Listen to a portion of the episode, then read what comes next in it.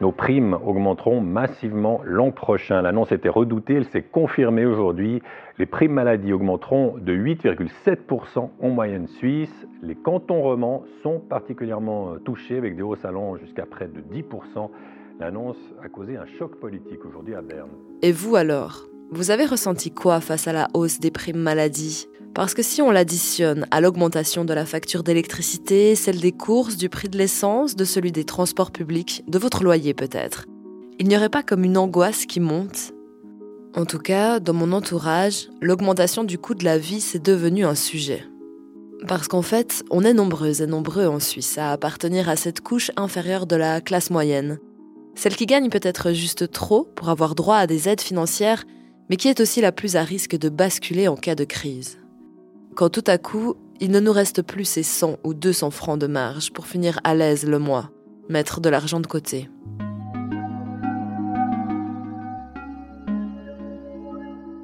L'étiquette est un podcast en 10 épisodes qui coupe court aux idées reçues sur celles et ceux qui vivent, subissent ou quittent la précarité. Pour ce dernier épisode, j'ai décidé d'aller à la rencontre de celles et ceux qui sont sur le fil, c'est quoi leur stratégie pour ne pas basculer? Comment faire face à cette pression constante? Linda et Olivier ont tous deux accepté de témoigner. Olivier, c'est un nom d'emprunt. Sa voix aussi est modifiée. Parce qu'avant d'occuper son poste actuel, il a eu une première carrière dans les médias. Et même si c'est important pour lui de partager son vécu, il n'avait pas envie d'être reconnu. Avant de le rencontrer, je me rends chez Linda, Linda, elle, a fondé Ose Therapy, une association dédiée au confort et au bien-être des personnes atteintes d'un cancer lors de leur traitement et pendant leur rémission. Ce n'est toutefois pas l'association Ose Therapy le sujet, mais bien son combat au quotidien pour joindre les deux bouts et jongler avec les factures. 4022 francs 55, c'est donc mon salaire euh, fixe. Bah là, j'ai 200 francs qui partent, euh, voilà, un troisième pilier. Après, ben 1528, c'est mon loyer. Après, ben là, j'ai 201 francs 60 de caisse maladie pour mon fils. Bah là, c'est les 500 francs que j'ai décidé de mettre pour ma carte de crédit. Internet, enfin la télé, mon téléphone, 91 francs 15. Ah, il y a quand même eu 27 francs chez Zalando, donc voilà, hein, je me fais quand même plaisir de temps en temps. 406 francs 70 de caisse maladie pour moi. Denner, 51 francs 30. Pharmacie du boulevard, 29 francs 15. Et au final, à la fin du mois, vous finissez toujours soit en négatif, soit à zéro. Ah non, le zéro, il n'existe pas. C'est toujours en négatif. J'ai fait exprès hein, de garder mon compte à la poste où je peux aller à moins 500 en négatif. C'est ce qui fait que j'ai de la marge de manœuvre. Parce que sinon, honnêtement, euh, j'y arriverais juste pas. C'est vraiment du jonglage, en fait. Mais l'essentiel, les bases, euh, je dirais, fondamentales, dès le 26, tout part.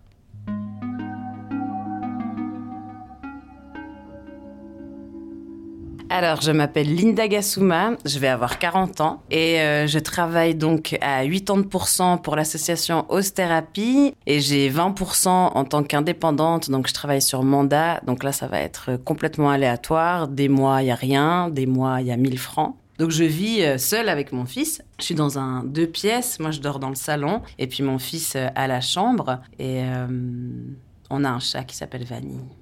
Il y a une partie de moi qui me dit mais c'est pas possible à bientôt 40 piges de gagner si peu, euh, même s'il y a pire, clairement, mais de pas du tout pouvoir être confortable. Et en même temps, ben, j'ai déjà une chance inouïe, spécialement par rapport à ce qui se passe dans le monde actuellement. Donc euh, c'est un petit peu schizophrénique, mais hum, j'apprends maintenant à le, à le gérer avec euh, de la distance, du lâcher prise et puis pas mal d'humour en fait au final.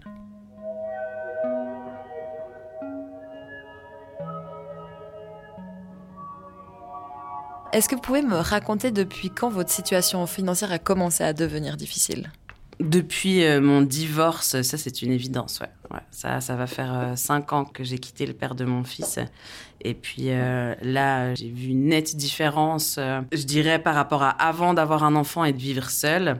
Mais vivre seul à Lausanne avec un enfant à charge, clairement, euh, c'est compliqué. Et du coup, quel a été l'impact finalement sur la manière dont vous organisez vos dépenses du quotidien? Qu'est-ce qui a changé? Énormément de choses. Avant, euh, je, je regardais pas. Par exemple, si je faisais des courses, Jamais j'allais regarder le prix par 100 grammes ou quel était le produit le moins cher. Ben là, ben, moi, de toute façon, je vise toujours que ben, un budget. Après, dans les phases vraiment critiques, euh, bah, dès que je voulais emmener mon fils au théâtre ou au cinéma, je vendais euh, des habits, des articles, tout ce que je pouvais trouver euh, sur Marketplace. Voilà, on commence à faire des calculs, même pour une dépense de 20 ou 50 francs. En fait, 50 francs, on se rend pas compte. Je dirais la plupart des personnes se rendent pas compte, mais en fait, ça peut être une somme gigantesque. Pour le moment, vous avez jamais demandé de l'aide de l'État ou du canton? Euh, Oui, oui, j'ai euh, entrepris euh, PC Famille, subventionné, j'avais regardé, mais ça m'avait découragé. Bah là, c'est d'ailleurs de ma responsabilité hein, de ne pas avoir voulu mettre de l'énergie là-dedans. Et puis, subside, clairement, ouais. Par rapport à, toutes les aides qu'on peut avoir, je trouve qu'il y a un manque d'informations assez gigantesque. Et puis, euh, ça va paraître cliché, mais moi, j'ai cette sensation, euh, c'est pas pour nous décourager, mais euh, moi, je suis justement pas du tout paperasse, je suis pas du tout admin. Ça, ça rejoint justement l'aspect où je gère pas de budget, je ne fais pas de budget. Donc, je trouve que c'est très compliqué, pas très clair. Et puis, honnêtement, j'ai pas su vers qui me, me tourner ou à qui demander de l'aide.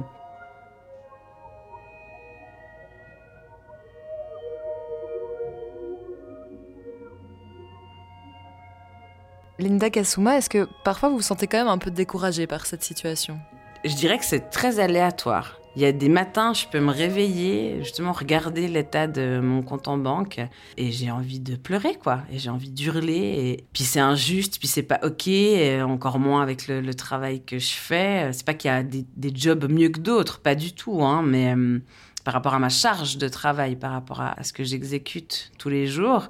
Donc non, il y, a des moments où vraiment euh, j'ai envie de tout envoyer bouler. Il y, a même des fois où je me suis dit, non mais c'est bon, on va au social en fait. Parce que c'est pas ok d'être dans ce genre de, situation. Et puis le lendemain, ben, je peux être dans la méga confiance. et puis me souvenir que j'ai déjà eu des situations où c'était encore pire, où c'était vraiment catastrophique. Et ben six mois après, j'avais un autre poste et puis ça allait bien et et puis je pouvais mettre même de l'argent de côté, euh, faire des vacances avec mon fils. Donc je dirais que c'est très très aléatoire, mais plus le temps passe et plus j'arrive à, trouver un équilibre avec ces émotions un peu en dents de scie par rapport à, l'argent. Et clairement aussi, je pense, euh, mon rapport à l'argent. Déconstruire son rapport à l'argent, c'est ce qui permet à Linda de ne pas sombrer dans l'angoisse du lendemain, rester dans la légèreté.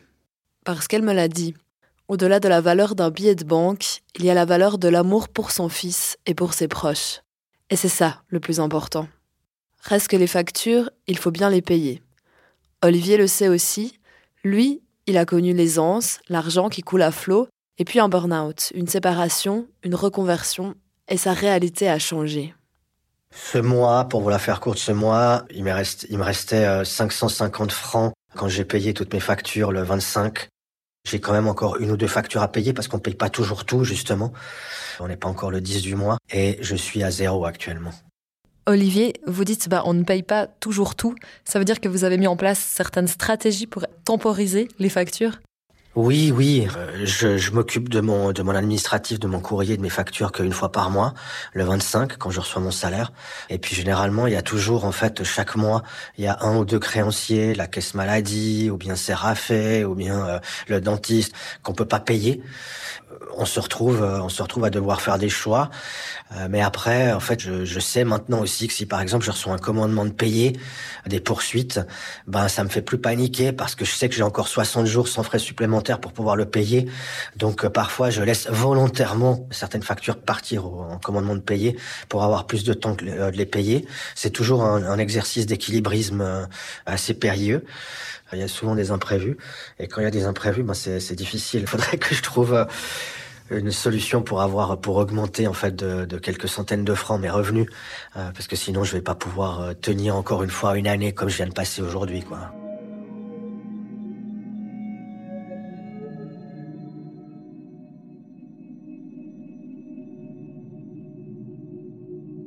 Ben, j'ai longtemps travaillé à, à 100% et ensuite, en raison d'un burn-out, je suis passé à, à 80% et j'avais de l'argent de côté, donc je me rendais pas forcément compte pendant trois ans. Je me suis pas forcément rendu compte que je vidais mon compte chaque mois.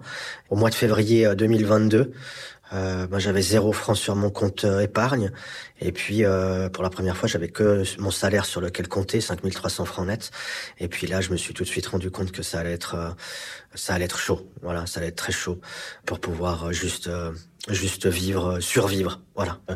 J'ai une position, on va dire, d'influence dans, dans dans mon travail, j'ai pas mal de responsabilités et euh, devoir euh, euh, aller chaque deux mois ou trois mois taper à la porte des RH pour demander une avance de 300, 400, 500 ou 600 francs sur le 13e salaire, ça fait mal parce que en fait on, expose une partie de sa vie privée alors que moi j'ai toujours fait une séparation nette entre le professionnel et le privé. Moi j'ai l'impression que les que les gens ils comprennent pas la problématique et donc ils vont se dire dans leur tête que j'ai forcément euh, merdé quelque part, enfin fait faux quelque part pour, euh, pour arriver dans cette situation. Et justement, la situation actuelle, on ne peut pas dire qu'elle soit simplifiée par les récentes augmentations. Alors il en pense quoi, Olivier, de la hausse des primes d'assurance maladie, par exemple? Je ne sais pas si euh, ces gens à Berne sont, sont déconnectés ou pas de la réalité, certains en tout cas, mais euh, comment imaginer euh, que des retraités puissent payer 1000 francs par mois une prime d'assurance et puis que des, des gens de 50 ans des assurances à 650 francs ou pour des familles des primes à 1400 1500 1600 francs, ça devient, ça devient complètement fou. Ce qui m'a choqué le plus ces derniers temps, j'ai regardé le prix des abonnements demi-tarif des CFF, je veux dire, c'est c'est une, c'est une folie furieuse. Ça veut dire quoi? Ça veut dire qu'on doit faire des dettes pour pouvoir euh, avoir un abonnement euh, de train, pour pouvoir aller travailler. Les loyers, je trouve qu'à Genève, c'est un truc, c'est, de la folie. Moi, j'étais parti à 1680, 1690, je suis à 1925 euh, en l'espace de 4 ans. C'est complètement barge.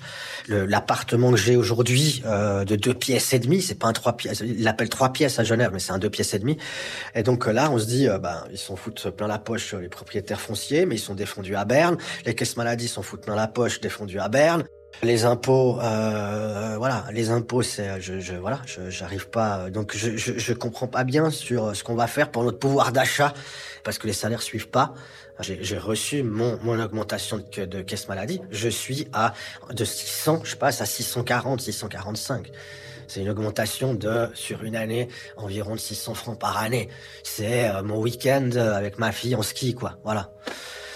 On doit travailler plus pour gagner moins. Cette différence entre le salaire perçu et puis euh, le coût de la vie réelle, il est, il est juste complètement fou. Pour ne pas devenir fou, Olivier a mis en place son système. Celui où il ouvre ses factures une seule fois par mois, où il priorise celles qu'il doit vraiment payer. Et puis il me confiait aussi qu'il lui fallait pas mal d'auto-persuasion pour pouvoir s'en sortir, que tomber dans la rumination ou la dépression n'allait pas résoudre sa situation. Mais quand même, il faut de la volonté pour ne pas baisser les bras quand on se retrouve sur le fil. Alors je lui ai si, tout comme le disait Linda, il n'avait pas parfois pensé à arrêter de travailler et demander des aides. Bien sûr, et j'ai pas arrêté de parler de ça depuis des mois. Euh, J'en ai parlé aussi à mon travail. J'ai aussi dit à mon boss, euh, je, je sais pas pourquoi je continue. Euh, je me fais euh, deux ans d'AI, deux ans de chômage, ça fait quatre ans qui sont garantis à 80% de mon ancien salaire. Et puis ensuite rien, hospice général, appartement payé, caisse maladie payée, dentiste payé et euh, de oui, de passer et d'avoir ces euh, 1050 ou 1100 francs euh, de l'hospice général, travailler à 20% au black à côté. Euh, ouais ouais, bien sûr que j'y ai pensé. Et après euh, voilà, je pense à à ce que j'ai dû me battre pour faire ma carrière euh, précédente, pour faire la carrière actuelle aussi que je veux transmettre aussi à ma fille, comme j'ai comment j'ai été élevé, et donc ça rentre pas en ligne de compte quoi. Ce qui rentre en ligne de compte, c'est plutôt de, se, de continuer à se battre, même si parfois ça devient ça devient impossible. Quand j'ai rencontré Olivier, il venait de recevoir une bonne nouvelle. Son assistante sociale lui a dit qu'il allait certainement pouvoir bénéficier d'une procédure de désendettement. Je ne l'ai pas expliqué, mais pendant son burn-out, Olivier a arrêté de payer ses impôts pendant six mois, un retard qui s'est accumulé. Cette nouvelle est donc un soulagement, même si pour lui ce n'est pas facile d'accepter cette aide. À ses yeux, d'autres la méritent encore plus. Aujourd'hui, Olivier envisage sérieusement de travailler à 100% pour se sortir de ce stress financier et donc de couper dans sa qualité de vie. Moi, ce qui me frappe après ces deux témoignages, c'est que les salaires d'Olivier et Linda ne sont pas pour moi des bas salaires. Et si ces deux personnes, qui me semblent plutôt avoir une vie raisonnable, se trouvent ainsi à la limite, j'imagine que concrètement beaucoup d'autres le sont. Donc je me demande, il se passe quoi si de plus en plus de personnes ont besoin des aides de l'État? D'ailleurs, est-ce que mon ressenti est un vrai phénomène? J'ai posé la question à Yves Raymond. Il est chef de service au sein du service d'action sociale de l'Hospice général à Genève et expert de la nouvelle loi sur l'aide sociale et la lutte contre la précarité. Oui, il y a une augmentation qui reste pour l'instant modérée. On est autour de 3% d'augmentation, ce qui rejoint les années d'avant Covid. Ce qui correspond à peu près quand même à, à plus de 600 personnes supplémentaires à l'aide sociale. Est-ce qu'une telle hausse des demandes est un phénomène que vous craignez? Oui, on, le craint, c'est clair, puisqu'on voit quand même une précarisation euh, générale de la société. Néanmoins, ben, autant que euh, les personnes sollicitent l'aide sociale plutôt qu'elles ne la sollicitent pas. Je l'ai mentionné plusieurs fois dans ce podcast. Le canton de Genève vient de revoir son règlement sur l'aide sociale. Il s'est doté d'une nouvelle loi qui devrait entrer en vigueur début 2025. Mais comme il y a quand même un décalage entre le moment où les lois sont écrites et la réalité des besoins, est-ce que ce texte permet vraiment de faire face en cas de crise? Oui, ça permet de faire mieux face en cas de crise parce qu'il y a des mécanismes qui devraient permettre aux gens de sortir plus facilement de l'aide sociale. Euh, je prends par exemple une nouvelle franchise sur le revenu où euh, jusqu'aux 300 premiers francs gagnés, vous allez les garder pour vous. Donc l'idée, c'est que ce soit plus incitatif à reprendre un emploi Aujourd'hui, pour rappel, si vous travaillez à moins de 50%, on va tout déduire de l'aide sociale. Ensuite de ça, ce texte met en avant la, une politique de désendettement qu'on peut mener vis-à-vis des bénéficiaires de l'aide sociale. Quand vous êtes à l'aide sociale, normalement, vous n'êtes pas saisissable. Très bien, mais si vous ressortez de l'aide sociale et que vous trouvez un emploi, vous risquez de vous retrouver avec des saisies qui vont vous mettre en situation plus difficile que quand vous étiez à l'aide sociale. Donc là aussi, euh, un gros effort est entrepris pour désendetter les personnes qui sont à l'aide sociale ne pas dépendre d'un système. Moi, après toutes ces rencontres et discussions, j'ai quand même bien envie de complètement le remettre en question, le système. Parce que j'ai des fois l'impression que notre course à la productivité nous fait passer à côté des choses vraiment importantes. Et si celles et ceux qui travaillent ou qui pour plein de raisons ne le peuvent pas ou plus, ne parviennent pas à joindre les deux bouts, eh bien pour moi, c'est la preuve qu'il y a peut-être quelque chose de fondamentalement cassé dans la machine. Et là, je me dis qu'en voulant faire évoluer les stigmates associés à la précarité, c'est peut-être bien mon propre regard que j'ai changé. Si ce nouvel épisode de l'étiquette et les témoignages de Linda et d'Olivier vous ont intéressé, questionné, touché, n'hésitez pas à écouter les épisodes précédents de la série. Des bénéficiaires de l'aide sociale ont accepté de me confier leur vécu pour soutenir celles et ceux qui hésitent peut-être à demander une aide et pour rappeler que cela peut arriver à toutes et à tous de basculer.